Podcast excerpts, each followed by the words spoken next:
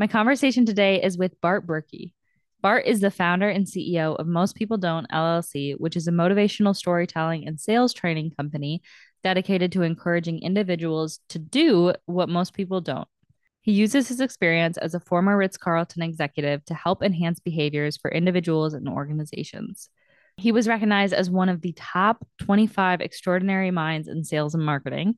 He is also the best-selling author of Most People Don't and Why You Should, which, by the way, is in the top 1% of sales on Amazon, which is just crazy. And then last but certainly not least, his podcast, Most People Don't But You Do, has been recognized in the top 15% most shared podcasts globally. So Bart, I am really stoked to be able to get the chance to talk to you. Thank you so much for joining me. I'm thrilled to be able to chat with you. I really appreciate, Christina, what you are doing, especially the uniqueness of your guests, and you're really trying to help people figure it out. So I'm really, really excited to be able to chat with you today. Thank you. I appreciate that. So your shtick a little bit is recognizing the things that most people don't do and really helping people to become the person who does. And so I'm really excited to talk about this a little bit as well. But before we do, I kind of want to dive in and understand the origin story of where Most People Don't started. So I'd love if you could share a little bit about that. No, of course. I was a recruiter for Ritz-Carlton years and years ago, and I went to university to do recruiting, essentially. It was one of my first trips, one of my first assignments, and I was disappointed by the lack of doing that I saw at this particular time period. And I'll share just quickly with you, there were 4 students that were only talking to themselves at a networking event. And at a networking event, we already talked about, you network, you spend time getting to know people, especially if you're a senior looking for a job. So I thought it was strange that these individuals were not networking. So I went up and I introduced myself and I asked them if they had jobs. And they said, no, we're seniors, but we need jobs. I said, why aren't you spending time talking to these other great recruiters that are here? In addition to my company, there's other great companies. And they gave me 2 strange answers. We haven't seen each other for a while. Okay. And then the second answer was, we're here for the free food. That's not an answer that you should give a recruiter, right? That we're at this networking reception for the free food. And I don't even think that they were trying to be funny. I think it was their real answer. I then thought, how can we change this behavior? Let's turn it into a game. If you'd like to accept this, 4 students, go around and collect as many business cards as you can. 1 hour, meet me, same corner of the ballroom. Whoever has the most, I'll buy you a gift card to your favorite restaurant. And they are seemingly excited. Yes, Bart, we'll do it. Yes, Mr. Berkey, sounds like a great plan. Hour passes by. All 4 said yes, and no one shows up. It gets even more interesting. The next morning, first interview that comes in for the 8 a.m. one-on-one interviews was a person that I met the night before that accepted the challenge. She hands me her resume. I look at her paper. I look at her. I said, we met last night. What happened? Why didn't you show up? And her response was, I didn't think you were serious. I share that because that person was not the right fit for me to hire, for my company to hire at the time. Wasn't the right fit for a lot of organizations to hire. I left that trip thinking a couple of things. Most people don't follow up. They don't accept challenges. They don't do what they say they're going to do. And every year after that, when I would go back to recruit at different universities or just even sharing career advice, I started to share that story of what could be easy to remember. And I actually have the article, I just found it the other day, that was written in this university school paper many, many years ago when I came up with this acronym. Most people don't, but you should. Most people don't, but you do. Most people don't, but you can. Or most people don't and why you should. So the idea of 3 words, most people don't, just really, really hit me, because when you say it, it starts your mind thinking. I share my email address, bart@mostpeopledon't.com. And when I share that, if I'm buying something and I'm signing up for the reward program, they're like, oh, I like that. I've never heard of mostpeopledon't.com. I was like, well, it's my website. And they might laugh and say, you know what? You're right. Most people don't do certain things. So I took that as a lesson that I could begin to share with other college students. Do what most people don't.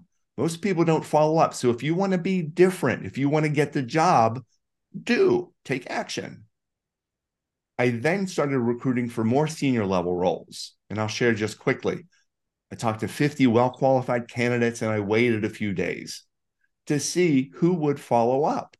And only 10 people out of the 50 followed up via email.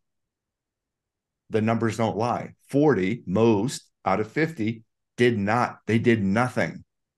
But there was one person that followed up, and a few others followed up differently. Handwritten note for follow-up to say thank you. A text to say thank you. A phone call to say thank you.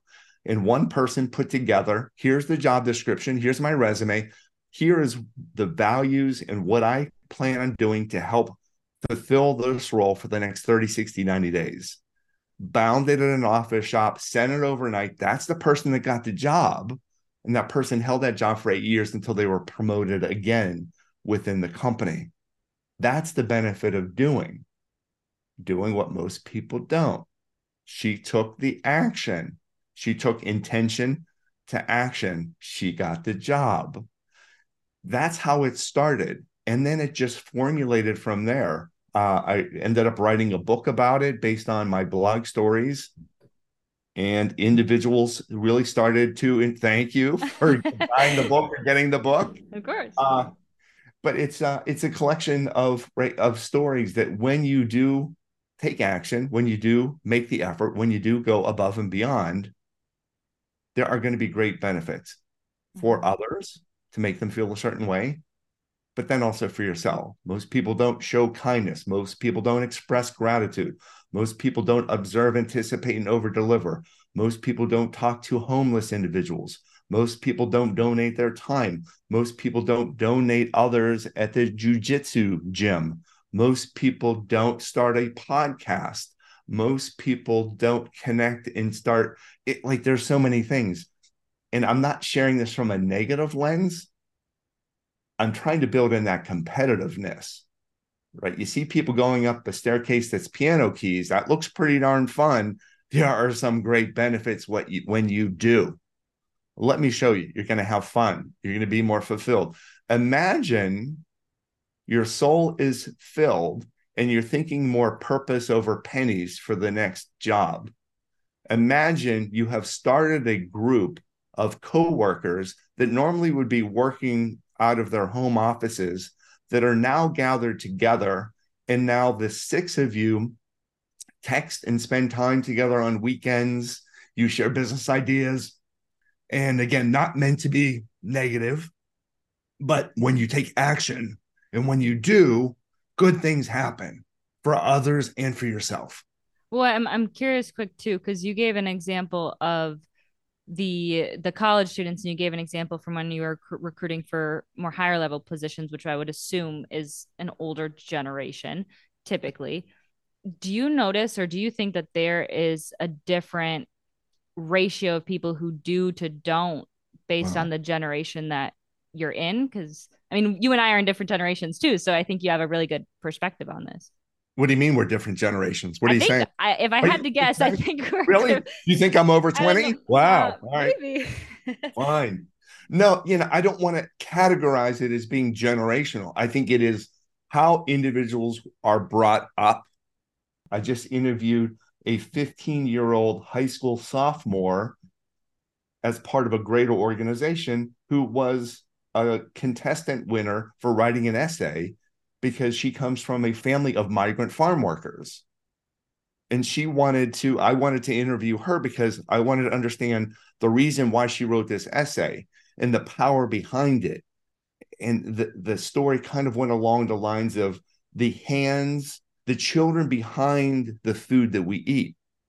And I interviewed her. I didn't release it yet, the day before Thanksgiving. And I said, as people are sitting down, what are you thankful for? And she said, I'm thankful that despite growing up, she was working in the field since she was 7 years old. She said in her essay, her resume would show that she has 10 years experience, but no one would guess it because she's only 15 years old. So I'm not working out the numbers right, but let's say she started when she was 5. And she's grateful when she sits down for Thanksgiving that she had the opportunity of, despite it was back-breaking work, working with her family in the fields, picking apples, pulling grapes and strawberries. She's grateful that she was able to spend time with her family because a lot of people don't even sit down to dinner together. That's what she was grateful for. And then I asked her a second question, Christina. What do you want other people to think about as they sit down for their Thanksgiving meal? And she said, I want people to think about the children and the hands behind the food that we eat. That this apple that is part of your apple pie or this pumpkin could have been picked by a 6-year-old or a 5-year-old. It just didn't miraculously appear at a Whole Foods or a Wegmans or whatever. There was a hand behind picking that. And for that reason, we should be grateful that we can go to a grocery store and we can buy an apple off the shelf. We don't have to stand on a wobbly ladder in 99-degree weather, hoping we don't fall and reaching it to try to pick it. I think a lot of people grew up at different generations, not spending time with their family. Both parents maybe needed to work because they needed two incomes to be able to afford living in New Jersey or wherever the case is. I think things changed. I think things changed where family was spending less time with each other and probably had less time to instill certain values. That's my perception of why certain people do and certain people don't, right? I just had a conversation with, I'll say a family member.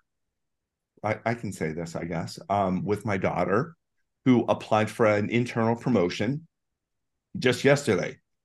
And I said, how did it go? And she's just like, I think pretty well, but, you know, kind of hard to read. Okay, great. What are you doing for follow-up? Well, I'm going to send an email. Okay. Guess what? And she's heard this story before, Christina. Takes 9 keystrokes in 1.7 seconds in the subject line to type out, thank you. Anyone can do that. Do you have their home address? No, I don't have their home address. Well, could you get their home address? No, I don't think I would ask HR for their home address. Could you ask them, what is your best mailing address? Not asking for your home address. What is your best mailing address? And there was some kickback to that. There was some resistance. I don't know if I would feel right asking them. If I could find out what their best address is, then I could probably do it. And then I could also, if I mailed them a note, it might get there after they make the decision. Now, I believe she understood what my message was. You know, this is what we talk about. This is what our family does. Can you do? And I believe, and I haven't talked to her yet today, but I believe she will do, right? Because it's the kind and courteous and appropriate thing to do and to differentiate yourself. What if there were 10 other people and I just walked you through the story, 9 of them sent handwritten cards and 1 didn't? That's going to go into a bucket. These are the people that do, right? So I don't know if it's generational. And just as I say that, maybe it makes me look like I'm not a great parent. I think it's part generational. And I think it's also part parenting, part how you grew up, part value system, and part culture for the organization. I mean, there's so many different things, right? And I could ask you the same thing, Christina. Most people don't start podcasts at 23. Good for you. And you are going to be a guest on my podcast, and we're going to dig into you to understand what is the drive, what is the motivation, what is the inspiration, what is encouraging you inside to take action to do when there's several billion other people that are 23 years old, Christina, that are not, right? So that's why I have a very popular position. I have a very popular God bless company where people need to hear these types of stories. And people are just people. It doesn't make them any better or any worse. They might have a different job. Being a celebrity is a job. Being a sports figure is a job. Notoriety is a job. Having an influence, being an influencer is a job. But doesn't mean that they are more interesting or more kind or more generous or more grateful than anyone that you could possibly meet. When I was in New York a couple of weeks ago, my Uber driver was just remarkable. He was in New York City driving. He would stay with his family, his parents, 4 nights a week, but his wife and his 4 children, he moved them to outside of Hershey, Pennsylvania, near Harrisburg, PA, because he was able to get a home with some land, and it was a better school district, and it was a better experience. He's sacrificing his lifestyle in order to provide for his family. So we just had a great conversation, and I was glad that there was traffic because I learned so much about this gentleman. I shared a little bit about my story, and we left, and it was just encouraging that things are not always easy, but we can thrive off of each other's stories. We can learn from each other's stories. I had just received an email for a massive speaking gig, one of the biggest that would have been in my career, right before I got into the car, that I was down to the two finalists, me and one other person. And the other person won out on this gig. So I was feeling sad for myself as I was in the Uber heading to the train station. But when I met this gentleman, it brought me back to thinking, my life is great.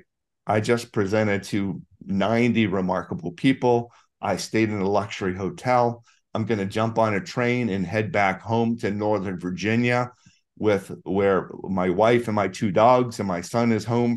Like, my life is really, really good. So it just reminded me. And then it was further emphasized, Christina, as I get out of the Uber and I start heading down the stairs to get to the train station, there was a homeless gentleman. And I refer to people as ladies and gentlemen, just that's my Ritz-Carlton background. To me, that shows a lot of respect.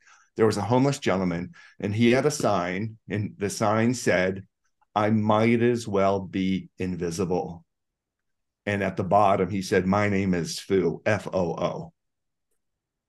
I try to be observational. I try to engage safely and appropriately with whoever I can. Because I was staying in hotel, I had some extra cash in my pocket. So I gave him the extra cash. But I also travel with gratitude stones. And I gave him a gratitude stone, and I said, "I just want you to have this. The couple of dollars might help with a meal or a drink or a coffee, but I want you to have this gratitude stone." And actually, I just got a recent pack in, right? These are my stones. And I handed it to him, and I said, "This is for protection, and this is for good luck. Things are good, and things are going to get better for you." And very plainly, very clearly, he said, "Thank you. That means a lot to me. What's your name?" I said, "My name's Bart." And he said, "My name's Foo. It's written on the board here. My name's Foo." And I said, I just want you to know that I see you. I see you, Mr. Foo, right? I see you. And not that I'm nothing special. But if all of us, no, let me rephrase that. I am special. And so are you. And so are your listeners. Yeah. Right? Everyone is special. But if we can take the time to see people, to engage with people, and it doesn't need to be, it's not inappropriate engaging in conversation. It's polite and appropriate. I wouldn't want someone to, put themselves in harm's way by talking to someone that is distraught or someone, whatever the case is. But we should be able to see people, right? We should be able to see if someone is rushing at the grocery store to grab a cart and we're going down to the big corral where all the carts are. Couldn't I pull out a second one? Because I see people and I see someone behind me that probably needs a cart because they're heading in this. Like, are you kidding? Like, how easy is it for us to do these types of things? And again, it's, I guess my point in saying is that we need to be able to see people, and we should engage with people to learn more from them. Everyone has a story. Everyone is going through things. But there's a lot of inspiration out there too. We can feed off of each other. We can learn from each other. And it doesn't need to be from a major influencer on TikTok that is driving a Lamborghini. It doesn't need to be a celebrity, but it could be. It doesn't need to be a sports professional, sport, whatever, but it could be. But it also could be the person holding the sign that's homeless that said, I might as well be invisible. Yeah, that's powerful. And one thing too, that's kind of crazy to think about is that person took the action to put it on that sign, but think about how many people feel that same exact way. People who aren't homeless, people who we see every single day, people who we think are fine that probably don't feel invisible. We don't think that they do, yet they probably do. And we just make the assumption that, you know, that's not the case. Or we maybe don't even make that assumption, but we just live our life without having that thought of, you know, let me do any of the things that any of those actually really practical examples that you just gave. Yeah. Well, good. Well, thanks. And Christina, let's try to see if we can solve this here. I wrote a story recently, and maybe it was part of my newsletter or on LinkedIn, but it was called Alone Together. So anytime I travel, whether it's airplane, train, car, it doesn't matter. I'm seeing new people in a different environment and I'm learning things. The story that I wrote entitled Alone Together was the propensity of individuals that I noticed in New York at coffee shops to go there with headphones on, not dissimilar to yours, and work. I took a photo. There were 3 or 4, let's say, mid-20-year-old individuals that were all working, all on computers and or phones with headphones in. And they weren't looking up at all, but they wanted to be near somebody, right? Instead of being in their apartment, they were at least alone together with other people. But it was just so interesting that I took a photo of it, 3, 4, 5 people, all headphones, noise canceling headphones, doing work, conference calls, whatever else.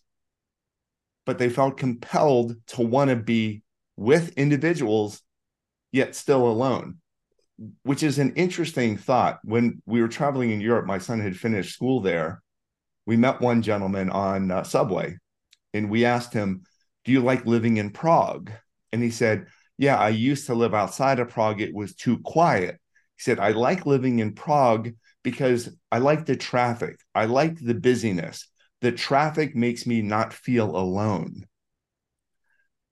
And I'm sharing this because I want people that are listening to your show to know that they're not alone, right? We are not alone. You might not be living with somebody, but you are not alone. You have resources.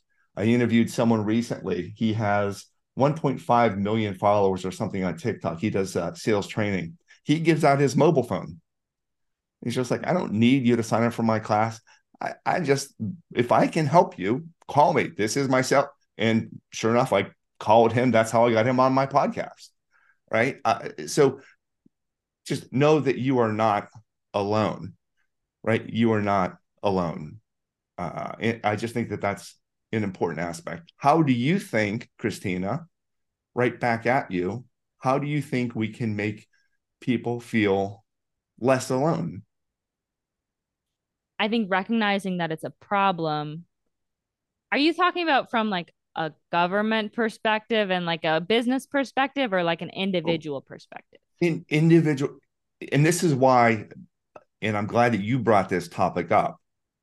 I saw a social media post a few hours ago, and I don't save a lot of social media posts, but I hit save, right? Save it or share it or whatever I did, right?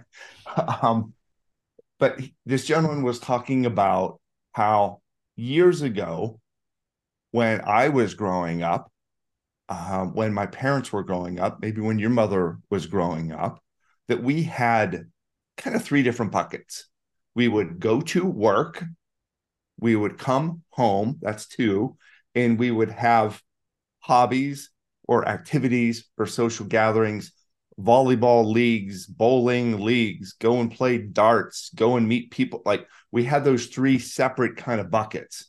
And this gentleman's message was, right now we maybe have two if we're lucky, but sometimes if people are working solo from New York City, from Los Angeles, from an efficiency apartment, they're working from home, they're living from home, they might just have one. So where is the exposure to socialization, to community, to meeting people, to sharing ideas, to growing? And maybe their only way of learning and growing and communicating might just be through this. And I have to tell you, you know, there's a lot of studies done, Christina, I'm sure you're familiar with it, about the suicide rates and the levels of depression that started when the internet started taking off. And the more prevalence of social media, the greater the likelihood of depression. And I just had a conversation with a friend the other day, and I said this. I said, you know what? I'm established in my career. I feel like I know myself pretty well. I'm learning more about myself. But I look at certain social media posts, and it makes me sad. Like, I look at LinkedIn, and I know LinkedIn is a great resource for a lot of different times, but if I'm not in the right mood or the right mindset, and I'm seeing other people do other things, and I'm so proud to announce that I just became promoted to senior vice president of this, and I'm so proud I just got to present to 2,500 people, and I'm thrilled to announce that I established a partnership with, like, and I just wrote my 19th book, right? And not, these people are not intending to brag. But a lot of it, it makes you feel bad. Like, oh my gosh, I should have been speaking to that group of 2,500. I should have been writing my 19th book. I should have partnered with these people. And it's making me feel bad.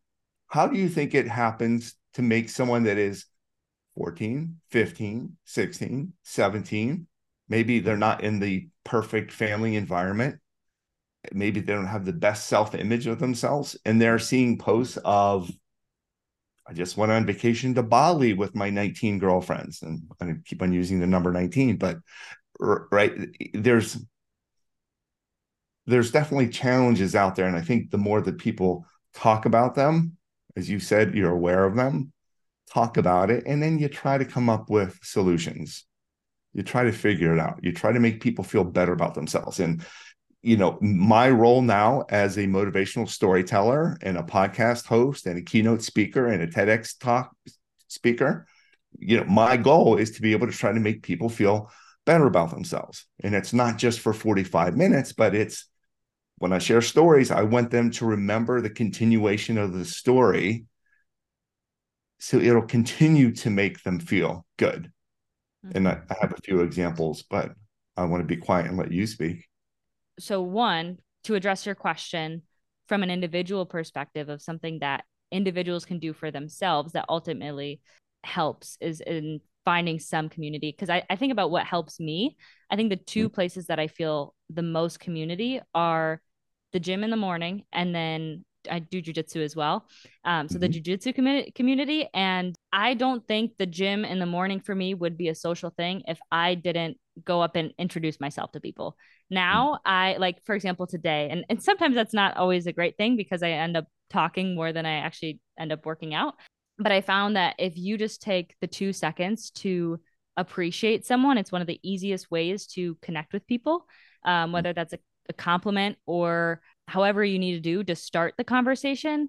It's so easy to, I mean, I shouldn't say it's easy, but it's a lot easier to maintain the relationship once you just go up and say something, introduce yourself to someone. And I found a lot of community within that, and then community through the hobby, which I know you were saying is like the third bucket. So as far as any like practical advice that I would give people who are looking to not be alone is find some community, ideally in a place of something that you already enjoy, yes, or something new, because a lot of things we actually will enjoy, but we don't know it until we try it. So I guess that from a perspective of when we're looking for how can we not feel alone. I don't necessarily know how to solve like the world's crisis problem, but I think if everybody does that, we'll get closer. Yes. And Christina, and I can reemphasize what you just said about complimenting somebody. It's easy to say, and this happened when we were in New York, my son's film festival. How do you like your On Cloud shoes? They are cool. I said that exact thing to somebody in the gym one time in the women's locker room, and we became friends. That's so weird that you gave that example. Yeah. Yeah. And this happened to be a student, young lady that was an NYU student, and she wanted to feel alone together. She had a pass that she would get through the theater, right? You get invited to so many things. And so she went to this film festival where my son had a film because she wanted to feel alone together. She was sitting next to my wife and I, and the way that we started the conversation, and I don't ever want to appear to be this middle-aged stalkerish guy, with a gray beard. So usually it's better if my wife compliments people because I can sometimes intimidate people. But it was, she was sitting next to us and she was by herself, and it was simply that, how do you like your On Clouds, right? So complimenting somebody would be a takeaway for your listeners. Put yourself into situations that maybe are not always comfortable, but then try complimenting someone at the gym, at the coffee shop, right? Oh, what are you listening to? Oh, I love that book, right? Anything along those lines. And in fact, when I was presenting to a group recently, I said, what are you supposed to do at a networking event? Christina, what's the answer? Talk to people? Yeah. Ask questions. Well, and all of those things, right? Network is probably the operative word, right? Meet people, talk to people, ask all those great things. And I said, and I told people, I said, yeah, I'm on stage in front of 2,000 people, but I'm an introvert, right? I did not want to come to your opening reception because I knew the meeting planner and the executive director that hired me. I did not want to come, but I put myself into an uncomfortable situation because I wanted to learn more about your group. I wanted to learn more about you as individuals. I had an excuse, right? I'm the keynote speaker for tomorrow morning. I don't know many people here, but can I join your conversation? And then I'm also encouraging people because not everyone at this conference knew each other. And I said, if ever you're in a situation, individuals here in this one conference were sitting at tables. So we did some workshop exercise. This wasn't for the large group. And I said, do me a favor, just pull open your phone and show me the image on your home screen. Okay. Again, I know we're not showing a video with all of this, but mine is of a 50-pound Staffordshire Bull Terrier, my dog named Jackson. If I show you this, Christina, would it start spurring on any type of conversation at all? Yeah, probably a lot of curiosity. I would be curious to know more. And I mean, I think in your TED Talk, you talk a little bit about how a lot of times your home screen is a good explanation for what your why is, or a good indicator of that.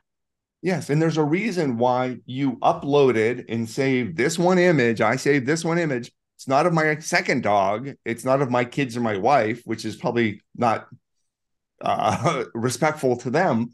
But there's a story behind this guy. He looks cool. Is he friendly? Does he like other dogs? How does he get along with kids? Why did you choose that type? There's so many conversations. That's not being alone. That's finding the commonality. It's almost like instead of wearing a name badge, my name is Bart, yours is Christina, here's something about me. You can always lead with this. Hey, look, I don't know anyone at this reception. Do you mind if I join your conversations? My name's Bart. I'm going to be the keynote speaker for tomorrow. How do you think people are going to react to that? I think positively. They do, with open arms. Yeah. Yeah. Join us. Please come on in. Join us in our conversation. Mm-hmm. You don't need to be sitting at a table where there's only 4 people that you have known your entire work career that you work with, and it's more comfortable to sit next to 3 other people that you know. Go out and network. learn from other people. So I think some really good takeaways, right? Compliment people, lead with your home screen. Don't be afraid to put yourself in uncomfortable situations. Think about those different buckets. You have a work bucket, you have a home bucket. What is your other bucket? What's your other pillar that's going to help solidify you and lift you up to allow you to live life to the fullest? And I think one thing that's important to remember in all of this is that everybody is craving connection the same. So I think a lot of times people get in this mindset of like, oh, I feel uncomfortable, but everybody else is comfortable. When in reality, everybody thinks that because that's just how we were designed as humans. We're designed to crave that connection. We're designed to like so many things that we think are just tendencies of ourselves are probably tendencies that are very relatable to other people. So chances are something that you think is, you know, really difficult and it might be difficult for you in that moment, but it's things that everybody's facing.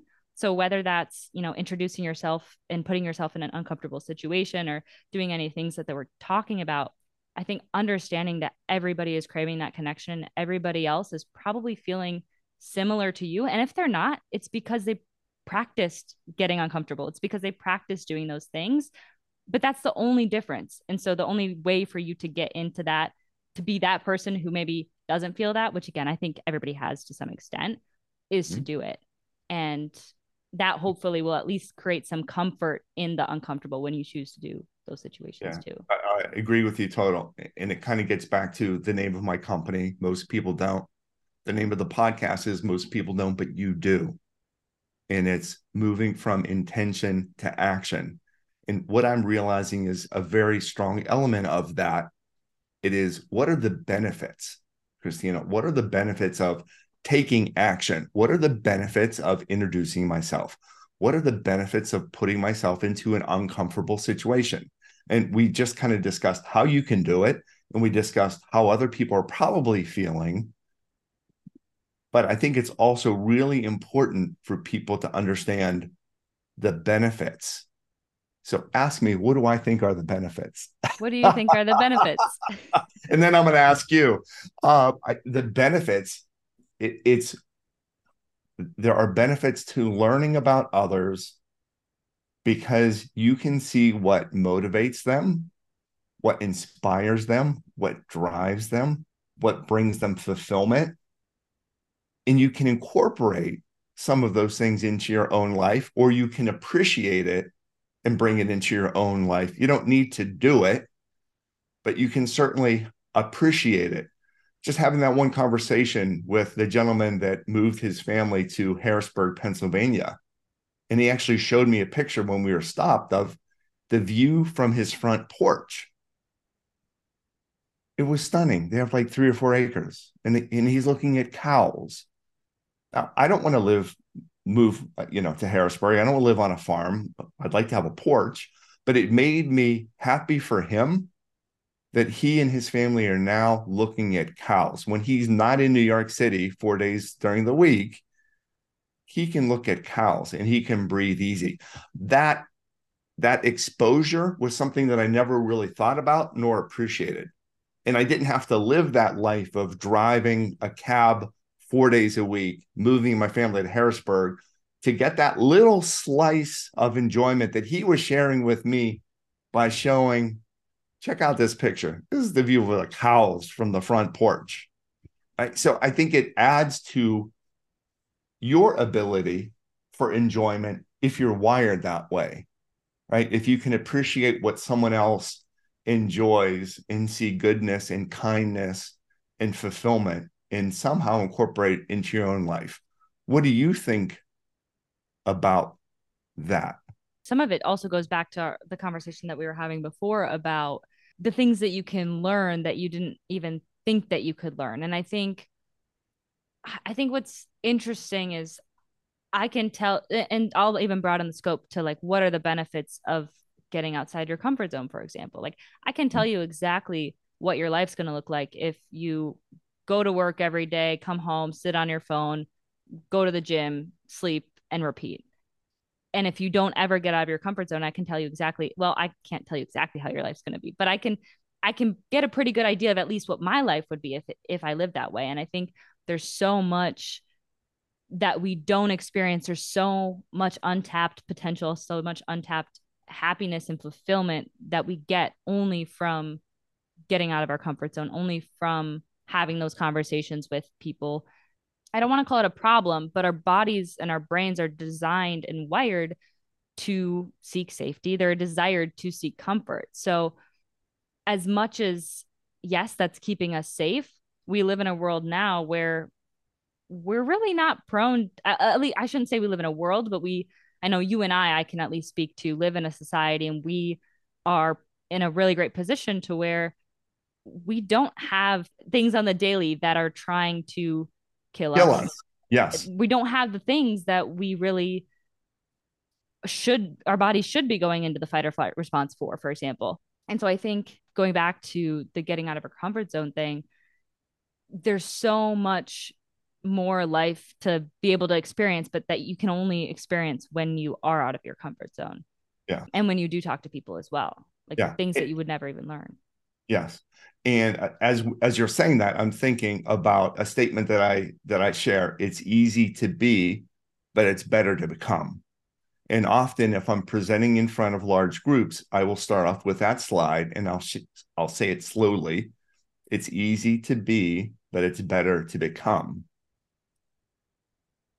The stories that I share that go along with that statement, that if I'm unmotivated, I don't need to do anything tomorrow to not be motivated, right? If I want to remain unmotivated, tomorrow I do nothing. If I'm unknowledgeable, if I am unfit today, tomorrow I can do nothing and I can remain unfit. I often like to start with that slide to say, if you agree with this statement, this is going to be one of the best, most valuable presentations and takeaways that you've ever had your entire life. But if this doesn't mean anything to you, go out into the lobby and look at your phone. And I'm not quite that direct, but there are people that want to do better. There are people that want to learn. There are people that are not fulfilled, that want to do more. But there are also people, and I don't know if this is an honest statement or not, but there might be people, just because you and I aren't wired that way, doesn't mean that there is someone that is very happy working all day by themselves and not introducing themselves to anyone. That certain people might be wired to not want to do that. But I think the people that you and I are trying to influence and affect are the people that want to get better, but maybe are afraid or don't know how to do it, are hesitant or not confident enough to be able to do it. Does that make sense? Yeah. Well, I think there are people, I don't necessarily think that it's people who aren't wired to want that. I think it's people who don't know that they're wired to want that. Yes. And I think sometimes some of those people might just not even recognize that they want to, for example, become, mm-hmm.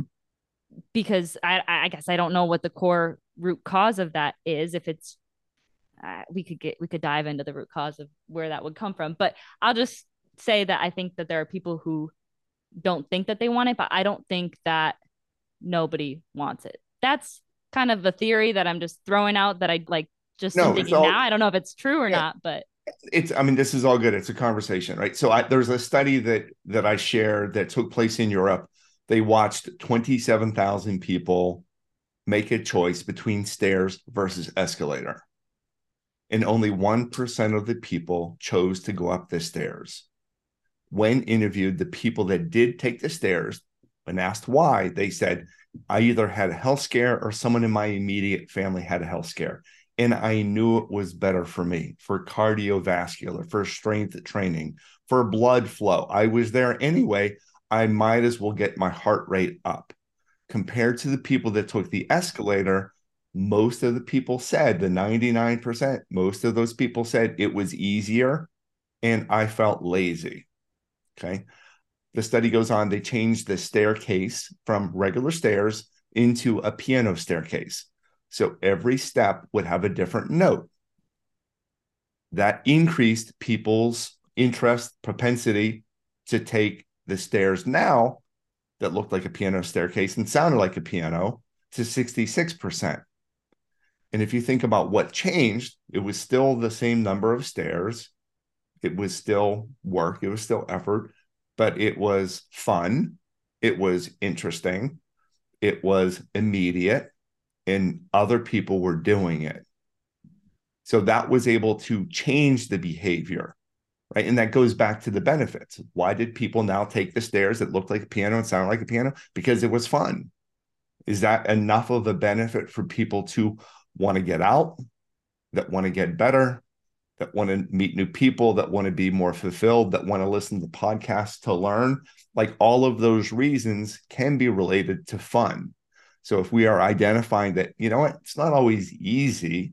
Think about, right, I can lose weight quickly by taking this one pill versus going to the gym and walking and exercising. Well, I want what's easy. Maybe sometimes we're wired for easy. But if we put in the work, we can make sure that the benefits are certainly there. The other point that I wanted to share was when individuals were talking about, I had a health scare, someone in my immediate family had a health scare. That was another reason, without being it being fun, because this wasn't when they were staircases were piano keys, but they had a reason, right? They had a reason, a health scare, or someone in their family had a health scare. And when I present, I often share an image of me recovering from nose surgery when I had a massive heart attack. And the message is, don't wait, right? Don't wait to do the things that you want to do. Don't wait to do the things that you know that you should do in your heart. Don't wait to be fulfilled. Don't wait to say yes to another opportunity. Don't wait to introduce yourself to someone new, because you don't know when your computer is going to crash. You don't know when things are going to change. So don't wait. And when we share those stories, it usually moves people to begin to think about, if I want to change my behavior, yes, there's great benefits, but what is the why behind taking action and changing behavior? And then there's another statement out there that if the why is important enough, the how becomes easy. And that's quoted from someone famous. I just can't remember who it was right now, but anyway, a lot of different areas of thinking how we can go from intention, I know I should do this, I know I want to do this, to taking action. And when you do take action, what are the benefits? And the benefits are amazing. Yeah. I'd be curious if they did another portion of that study with putting out a sign, for example, of either the health. Did they do that? They did. Yeah, I didn't have time to share that. Okay. Yeah. And it was as a reminder, right before you have to make a choice, stairs versus escalator. Here's a reminder. Taking the stairs saves energy, saves electricity. Taking the stairs sometimes is quicker. Wait, it does, but the escalator runs regardless. Because of the weight. Not all escalators run continuous. You know that. Oh. Some are motion censored now. Yeah. I didn't know that. Yeah. So like, okay. Different, and I'm trying to think of what city, but yeah, often that they are stationary until they're motion censored, meaning it's triggered by someone passing through. So anyway, their whole point was taking stairs saves energy. Taking the stairs, right, increases blood flow, helps all those things, you know, burns X number of calories, all of those things. Yeah. And it only helped people change their behavior from 1% to 3%. Oh, wow. Small. Yeah. Cause obviously it's going to be a lot more powerful when you have either a close family member or somebody, you know, have that health scare. But yeah, I was curious about if the information would be enough or not, but it sounds like nothing compared to the fun factor or the personal factor. Yeah. It's interesting. Mm-hmm.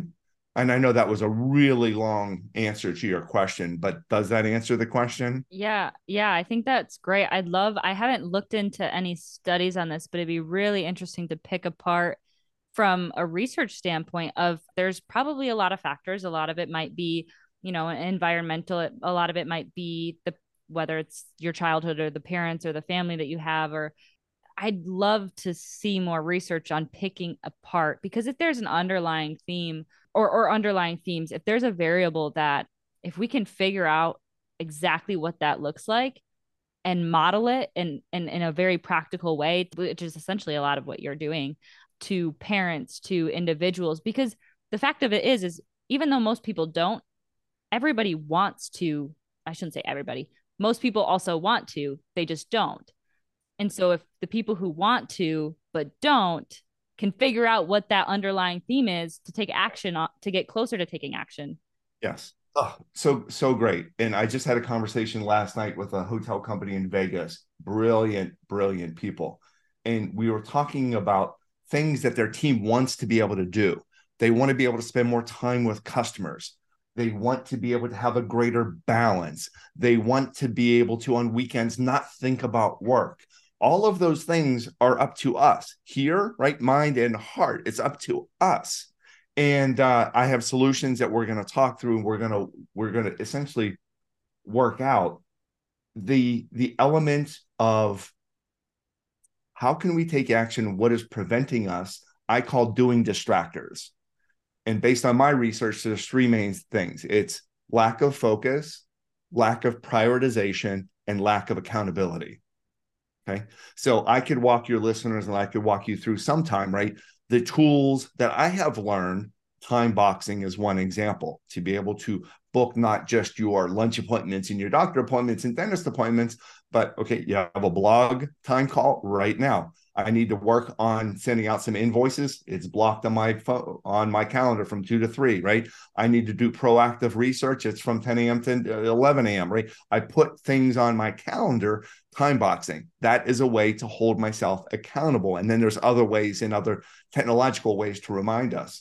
But, you know, there are tools that are out there like what I share, certainly books and appropriations and research. The same thing. You can read a book, but until it is easy enough to remember and easy enough to do, I still might not do it. And that's where I believe the value of most people don't. Those three words are trademarked. As they should be. No, thank you. No one can use most people don't in any training or motivation or anything, or they're going to have to pay me $0.25.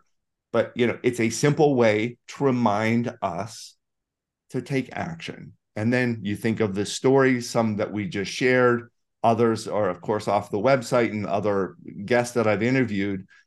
You can really understand all of the people, the 120 people that I have interviewed on my podcast. And thank you for allowing me to be a guest on yours. The commonality is that they executed. They didn't just have an idea. They made it happen. They did. And again, not that being the president of XYZ or the founder of ABC means that they're successful, but they are successful because they do what they love to do, and they've been able to achieve levels that they wanted to achieve. So it doesn't feel like work. It feels like their vacation, their vocation is their vacation. And it's all because they put forth the effort in the right direction. That's what's cool about doing what most people don't. Yeah. Well, and you can talk about most people don't from an achievement standpoint of there's a lot of things out there that we want to do and work, but also most people don't get connected with their family and they're like, have those conversations. Like you could give a bunch of examples from a more personal level as well.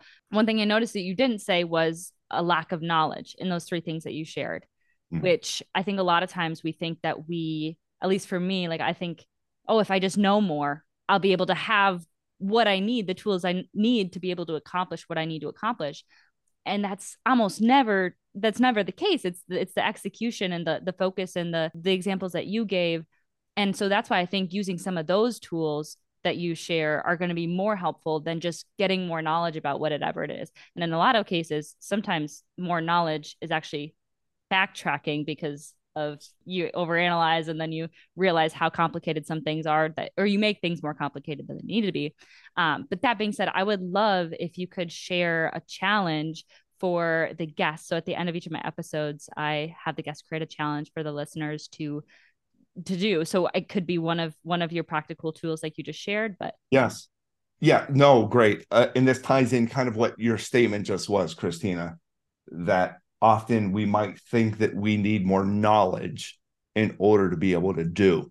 So I ask often my attendees, sometimes in a pre-survey or while we're meeting, list one thing that you know, so the knowledge part, that you know you should do, but have not yet had a chance to do from a personal perspective. I'm going to repeat that. One personal should do that you know you should do, but you've not yet had a chance to do. And I want to clarify, Christina, it is not someone is telling you. It is in your own mind, something that you know you should do from a personal lens. So the challenge is write down one personal should do. I'll share with you quickly. One of mine is to become a better son for my mother. My mother is 88 years old. She lives by herself. She lives in Pittsburgh, 4 hours away from Northern Virginia. I keep track on how I am doing from a best perspective. So one, write down a personal should do. I want to plan for retirement. I want to get certified on this. I want to learn a second language. I want to save up for a vacation. I want to focus on my fitness and well-being, right? Write one personal should do down. And then, as I learned from Marshall Goldsmith and from other individuals, his perspective is, did you do your best toward getting your should do done? So my mother, as an example, if I did my best today to become a better son for my mother, I would give myself a 1 if I did my best. I'm not saying I need to be perfect overnight, that I'm going to be the best son in the world. I'm also saying if I use fitness, I'm not saying that I need to lose 25 pounds tomorrow in order to do my best. I'm saying, did I do my best to become a better son for my mother? Did I do my best to focus in on fitness? If I did, I give myself a 1. And I look at that every single day for 30 days. 30 days, right? If I'm focusing on fitness, yesterday I swam and I exercised. Today I have not.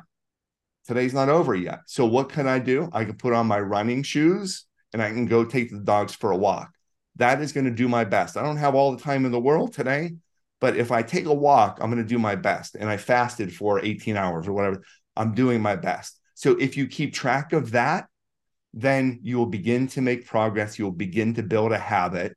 And then there's other technological resources that will even remind you, Bart, are you doing your best to be a better son for your mother? Right? And you can get reminders every single day. So that would be the greatest challenge. Identify not 50 things, one personal should do, and then keep track of it for 30 days.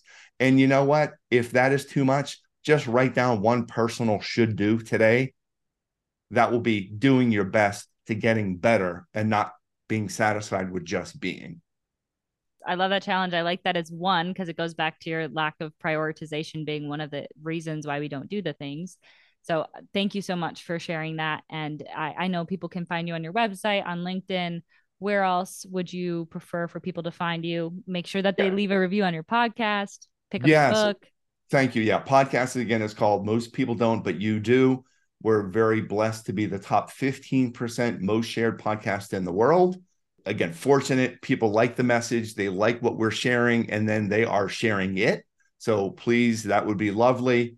And then the website you can find very easily, mostpeopledon't.com.